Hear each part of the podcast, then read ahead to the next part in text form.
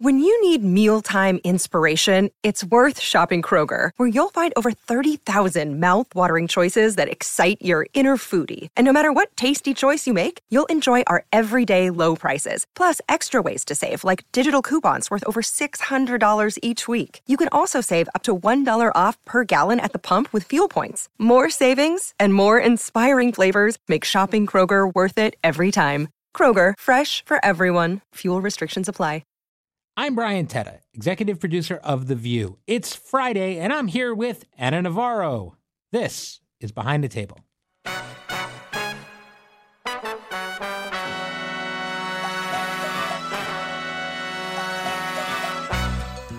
Hello, Ana. How are you? I'm good, and you? I'm good. We had a really big week again. We're having a really big month, but um, we had Vice President Kamala Harris with us this week.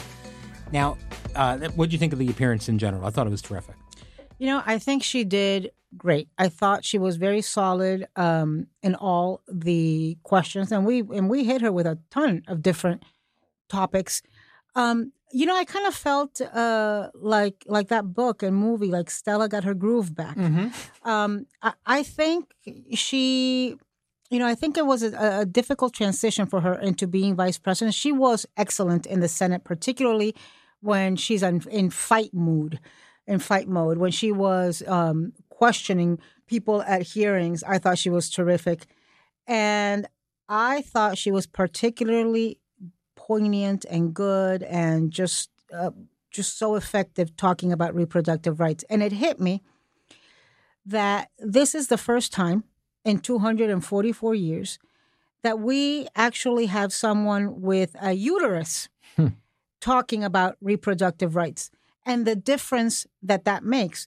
So she is uniquely qualified to talk about this because, first of all, she understands a woman's reproductive system, which is more than I can say for a lot of the men mandating what a woman should do with her uterus. Mhm. And she was a prosecutor of sex crimes in California. So she knows the horror of a child having a child, of a child getting raped, of a child getting pregnant. She knows those horrors.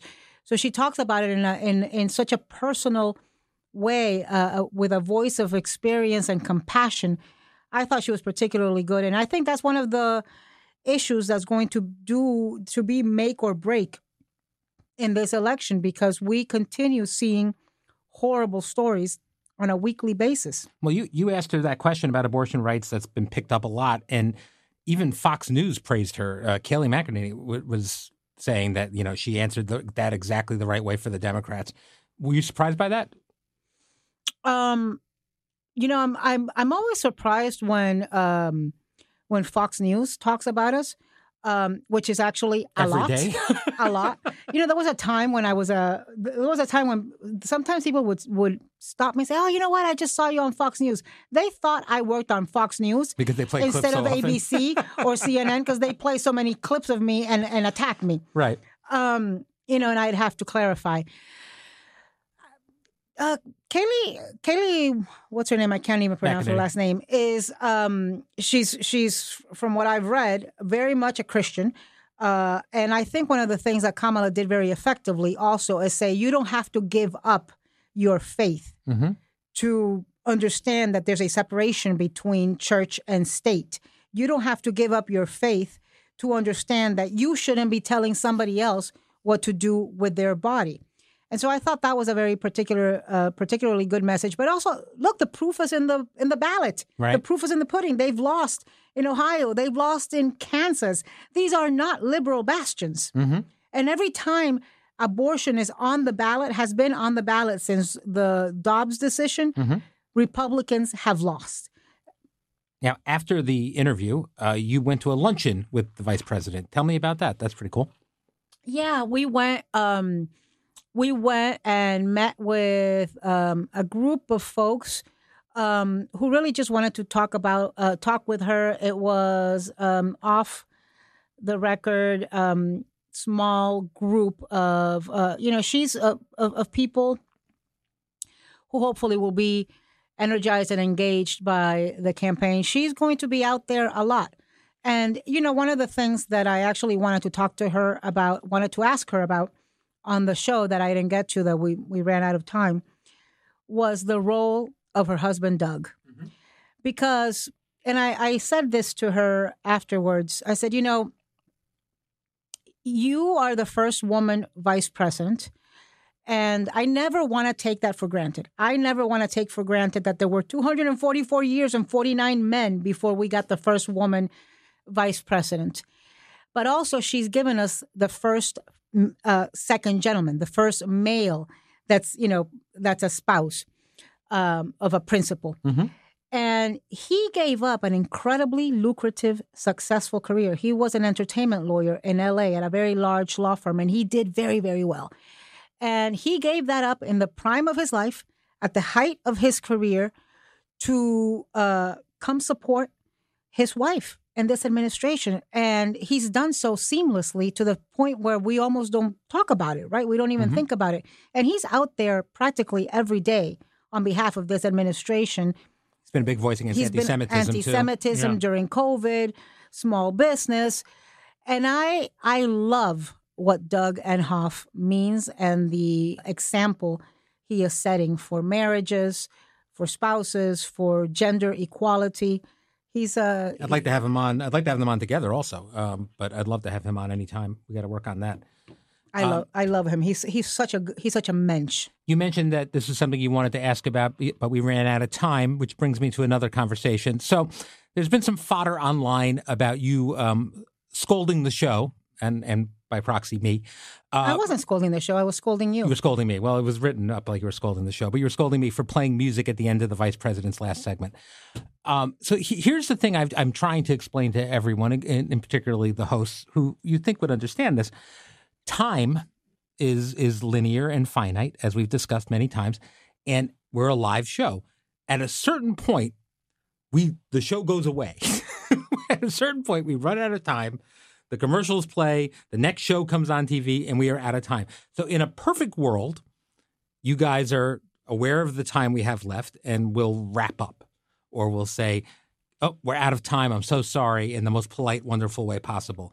Because you are so passionate, all of you, you get a little bit wrapped up in these things, and unfortunately, you don't take the time cues. I don't like the way you're looking at me as you're going through this conversation. You're the only one in the room. well, I don't think this should be a conversation had just with me. No, it's a conversation that needs to be had with every single one of the people there. Um, and of course, nobody wants to interrupt someone like the Vice President of the United States, but you also don't want to cut them off because the local news starts at 12 o'clock. My first day on the show, the first time I ever worked here, um, I miscalculated the time we had, and we did not have a last segment. We never said goodbye. This is in 2015, and we overbooked my first show here, me and the other executive producers at the time. And the show just never, for the people at home, they never saw the end of the show because it just cut off and another show started. That's in the back of my head all of the time. So when I interrupt somebody by playing music, you're not being played off because I don't like what you're saying. You're not being played off because I'm interrupting or trying to protect the world from hearing what you have to say. You're being played off because we're out of time. And yeah, but you can I can I say please. two th- two things? Number Please. one, you read way too much stuff. Yes, I do. From social media, Yes. it's not healthy. No, I don't read anything unless you send it to me. I don't even know what's happening. I know. Second of all, I think people don't understand that we, you and me, and you know, most of us have a very good banter. Mm-hmm. Yes. and we joke with each other. And there's Yes. a lot of things we say to each other, jokingly or in jest or in humor. Yes. uh, that that they think is serious. I mean, I wasn't scolding you. I was be. I was kind of like you know, I was. Ribbing. It was a quip. It was a. Yes. It was ribbing you. When I'm scolding you, they'll mm-hmm. know it. like right, so really, we'll you shouldn't read No. all, all this stuff. Right. But just for the record, I'm sitting here saying, please don't make me have to play music right now. Please Oh, have let we me go to told them commercial how you read all the reviews to this podcast? You're like obsessed. I, you, I tell people you this. send me the ones in Spanish, well, because I need So- them to be translated. and I and I tell you how they all say that you're a horrible human being Yes. and you're obnoxious and Yes. condescending and Yes, all those annoying. things. Yeah. Yeah, no, and then I uh, then I check on Google Translate, and you're lying, and they love everybody. But yeah, no, I, I like. Listen, I uh, am appreciative of the people that listen to the podcast every day, and I'm really appreciative of the ones that take the time to leave a review or to rate us and follow us. So um, it's important. Speaking of which, I wish I knew how to leave a review so I could leave one for you under some other name, but I don't know how to do it. I'm appreciative that you haven't figured that out. So, um, on that note, we have recently started a hotline Mm-hmm. where people can, it's the View Behind the Table hotline where people can ask questions. And the first one we're ever playing is a question for you. Hi, Brian, and all of the View team. Um, this is your favorite 28 year old gay boy, Justin. I guess my question is what are the policies that you disagree with that would be on the Democratic side? Okay, so this is this is interesting because, um, and thank you, Justin. Um, I, I this is interesting because a question we get a lot because you are a Republican, but it, you are a supporter of President Biden, Vice President Harris, and I get that question often. Why aren't why hasn't Ana become a Democrat? You've talked about not recognizing the Republican Party in its current form. Are there things that the Democrats are doing that would stop you from going all the way there? Do you just think you're more effective as a member of the party still? What, what you must get this question. You know, I think people who haven't been politically active their entire life, mm-hmm. uh, like I've been, uh, in a much lesser way than let's say uh, Liz Cheney, but like Liz Cheney has been, don't understand how difficult the evolution is, right? Because it's more than policies mm-hmm. for me. I, you know, grew up since I was a kid, since I was like 13 years old, volunteering in campaigns, going to campaign headquarters in Miami and party headquarters. Um, I'm married to the former Republican Party of Florida chair, yeah. uh, and and fo- former chair of uh, of the uh, American Conservative Union. This was such a huge part of my life. Um, being a Republican. And I would say that being a Republican in the 90s and 2000 in Florida, where I was represented by people like Jeb Bush, like Lincoln Diaz Balart, Ileana Ros-Lehtinen, is very different than the Republican Party of today in Florida. Certainly um, a, a, world of difference from Donald Trump or Ron DeSantis. Um, so I firmly believe in the need for two healthy parties competing for our votes, offering ideas, offering bipartisan solutions. I firmly believe it even more so for minority communities. I think the worst thing that can happen to African Americans, to Latinos, is for one party to openly antagonize you and another party to take you for granted. Mm-hmm. And so uh, that's that's you know a, a lot of um, me trying to explain and justify. Um, I think there's also some psychobabble involved. I th- I honestly, because I've thought about this a lot. I honestly can't stand the idea of being pushed out of something of a of, of some you know of a of a party of a group where I belonged my entire life. Um, and I think that's kind of like trauma of me having to flee Nicaragua when I was eight years old I you know, I told you this was psychobabble, yeah. and the, and it got um, policy wise. I disagree with a lot of the things that part of the Republican Party is espousing right now. I agree with a lot of uh, Mitt Romney, for example. Mm-hmm. I agree with a lot of what he's talking about. I agree with a lot of uh, what uh, what an Asa Hutchinson, the former governor of Arkansas, so you know, are are talking about. On the Democratic side, there are policies that I disagree with. I really have an issue with uh, Joe Biden's policy and Democratic policy in general towards places like Cuba, like Venezuela, like Nicaragua. You know, opening up Cuba is something that I disagree with. I'm very close to it. I know Cuban political prisoners, and I don't think it's gotten any better since Obama uh, did that mm-hmm. change mm-hmm. of policy. I think, in fact, it's gotten worse, and the repression has gotten worse. Uh, I'm very troubled by lifting the sanctions uh, on Venezuela um, because the the level of repression uh, and corruption in that country is what's leading to the massive immigration influx at the border. Um, and I, I, I have a lot of disagreements with the extreme left of the Democratic mm-hmm. Party. You know, when I when I listen to a Bernie Sanders or Alexandria Ocasio Cortez, I'm much more in line with Joe Biden, with Chuck Schumer, uh, with Nancy Pelosi than you know than I am with Steny Hoyer than I am with that, and I'm much and I'm also in extreme disagreement with the extreme right and now the Trump wing of the Republican Party. The difference is that I think the extreme left on the Democratic side is very much the minority and not running the party if right. you see who the actual leaders are. On the Republican side, the extreme right and that MAGA wing are running the party, are defining the party. You know, and it's very hard for me because most of the Republicans who I looked up to, who I followed, who I admired, uh, who were, you know, who were kind of like my touchstones, have either retired or lost elections or are completely irrelevant or have died. Mm-hmm. And so it's harder and harder to find a Republican who's relevant in today's Republican Party, um, with whom uh, I, I, agree. But I really hope that at some point we get to to have two healthy parties again. I hope it happens in my lifetime, even if it's even if I'm hundred years old. Is it fair to say that you're hopeful, or you could see a version of the world at some point where there's a Republican Party more f- familiar to you than one you left? I don't know anymore. And then that was the question we asked Liz Cheney, right? Mm-hmm. Is the Republican Party salvageable? And the reason that I tell you I don't know, look, politics is it swings on a pendulum, right? And it goes it goes way to one side, and then it goes all the way to the other, and and we see this um, happening time and time again. Um, I hoped, stupidly perhaps, but I hoped, and I think many others in the Republican Party thought so, that if and when Trump went away and lost, the fever would break. Mm-hmm. The problem I see is, yeah, he lost, but he doesn't admit he lost and he hasn't gone away. But more than that, the problem is that there's been a lot of new Republicans voted into local, state, yeah. federal offices in his image. People that talk like him and think like him and act like him. People like Matt Gaetz and Marjorie Taylor Greene and Ron DeSantis and you know, who who who are very extreme and who are very hostile and divisive and um, you know use horrible language.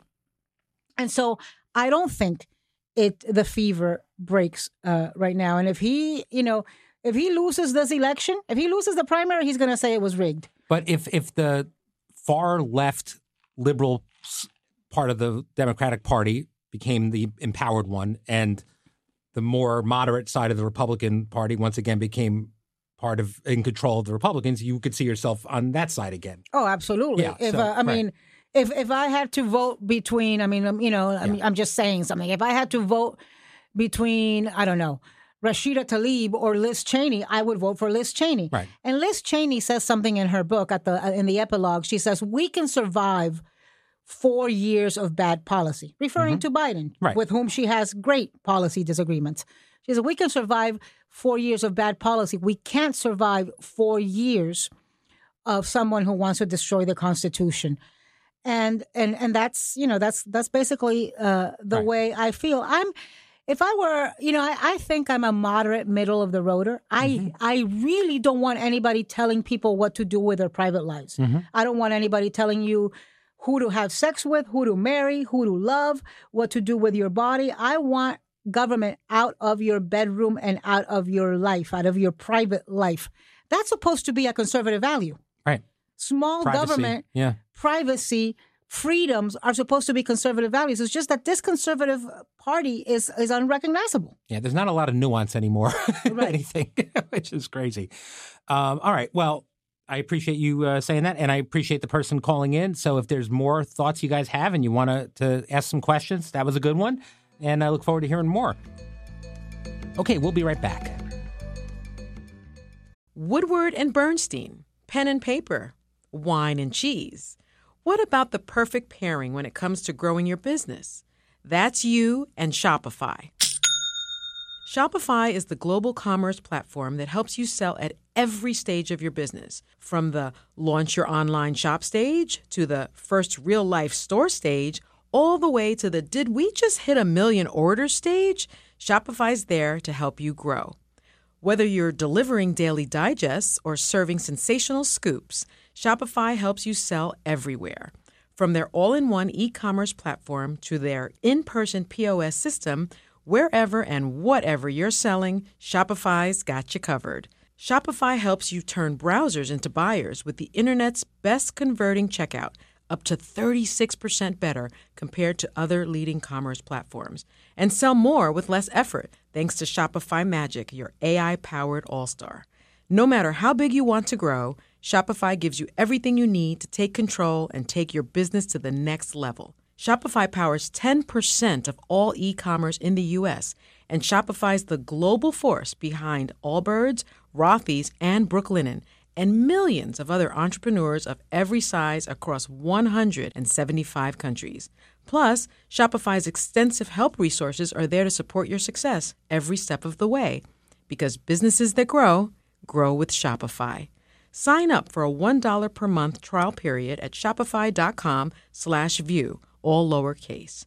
Go to shopify.com slash view now to grow your business, no matter what stage you're in. Shopify.com slash view. We're driven by the search for better. But when it comes to hiring, the best way to search for a candidate isn't to search at all. Don't search, match with Indeed. If you need to hire, you need Indeed. Indeed is your matching and hiring platform with over 350 million global monthly visitors and a matching engine that helps you find quality candidates fast. Ditch the busy work. Use Indeed for scheduling, screening, and messaging so you can connect with candidates faster. And Indeed doesn't just help you hire faster. 93% of employers agree Indeed delivers the highest quality matches compared to other job sites. This is according to a recent Indeed survey. Leveraging over 140 million qualifications and preferences every day, Indeed's matching engine is constantly learning from your preferences. So the more you use Indeed, the better it gets. And listeners of this show will get a $75 sponsored job credit to get your jobs more visibility at Indeed.com slash view. Just go to Indeed.com slash view right now and support our show by saying you heard about Indeed on this podcast. Indeed.com slash view. Terms and conditions apply. Need to hire? You need Indeed. Hey, I'm Andy Mitchell, a New York Times bestselling author. And I'm Sabrina Kohlberg, a morning television producer. We're moms of toddlers and best friends of 20 years. And we both love to talk about being parents, yes, but also pop culture. So we're combining our two interests by talking to celebrities, writers, and fellow scholars of TV and movies. Cinema, really. About what we all can learn from the fictional moms we love to watch. From ABC Audio and Good Morning America, Pop Culture Moms is out now wherever you listen to podcasts. All right. Now, all week long, we've been having discussions in the Hot Topics meeting about the differences between Gen Z, millennials versus older generations. Everything from their fears of getting older and not being able to afford the things they want um, to just uh, what actually makes, what are the defining characteristics of these groups. H- how do you feel about it? Um, I'm not even. I I have a hard time uh, uh, remembering where mm-hmm. one starts and the other one ends. I, you know, I think COVID has drastically uh, changed people, particularly people who are in their formative years. We haven't even seen what it's going to do to the kids who were in school and were taken out mm-hmm. of school. Um, you know what the long term effects are. I think it has drastically affected the generation of Gen Zs because, you know, here they were in their very early twenties. Uh, going into the workforce and all of a sudden they see, you know, all these people who worked for 30 years, 40 years die. Mm-hmm. You know, and so I think it, it turned, it, it made experiences a priority. It made fulfillment and happiness a priority. Really, you don't see the, uh, in, in, the generations that preceded me, there was, you know, it was like the corporate loyalty. Mm-hmm. I think this generation is loyal to themselves and to their feelings. I also think they have different priorities, and it's difficult for somebody like me to understand because when I was growing up, the, nothing signified success more than owning your own home. Right? right? That was people worked their entire lives to pay the mortgage and ha- and by the time they retired, have a house that was cre- free and clear, and it was their nest egg. Mm-hmm. Today, you know the the the kids you know al has children um so i have stepchildren that are in this age group they're you know mid late 20s and they think renting is a smarter choice. Mm-hmm. and frankly when i look at the numbers i'm not sure they're incorrect. Yeah. Because when i look at the at the cost of you know you're talking about 8% mortgage rate. You're talking about a huge increase, at least in Miami and Florida, and in, uh, in taxes. Huge increase in cost of housing. Huge increase in the cost of insurance. Yeah, you know, you rent. You got none of those problems. You, mm-hmm.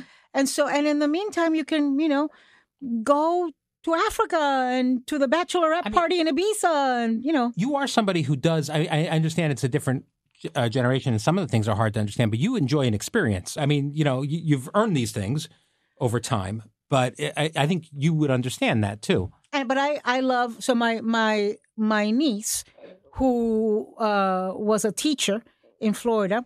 Um, my niece is probably about thirty years old. Uh, she was a teacher uh, in a school in Florida, and she just told me she and a group of girlfriends are going for two weeks to Africa. And she was asking me for recommendations. She is prioritizing this and seeing the world. I will tell you, I think I've told you this before, but something that really impacted my life was losing my brother Yeah.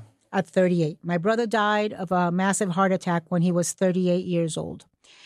And I was, you know, I was in my um in in, in my 20s.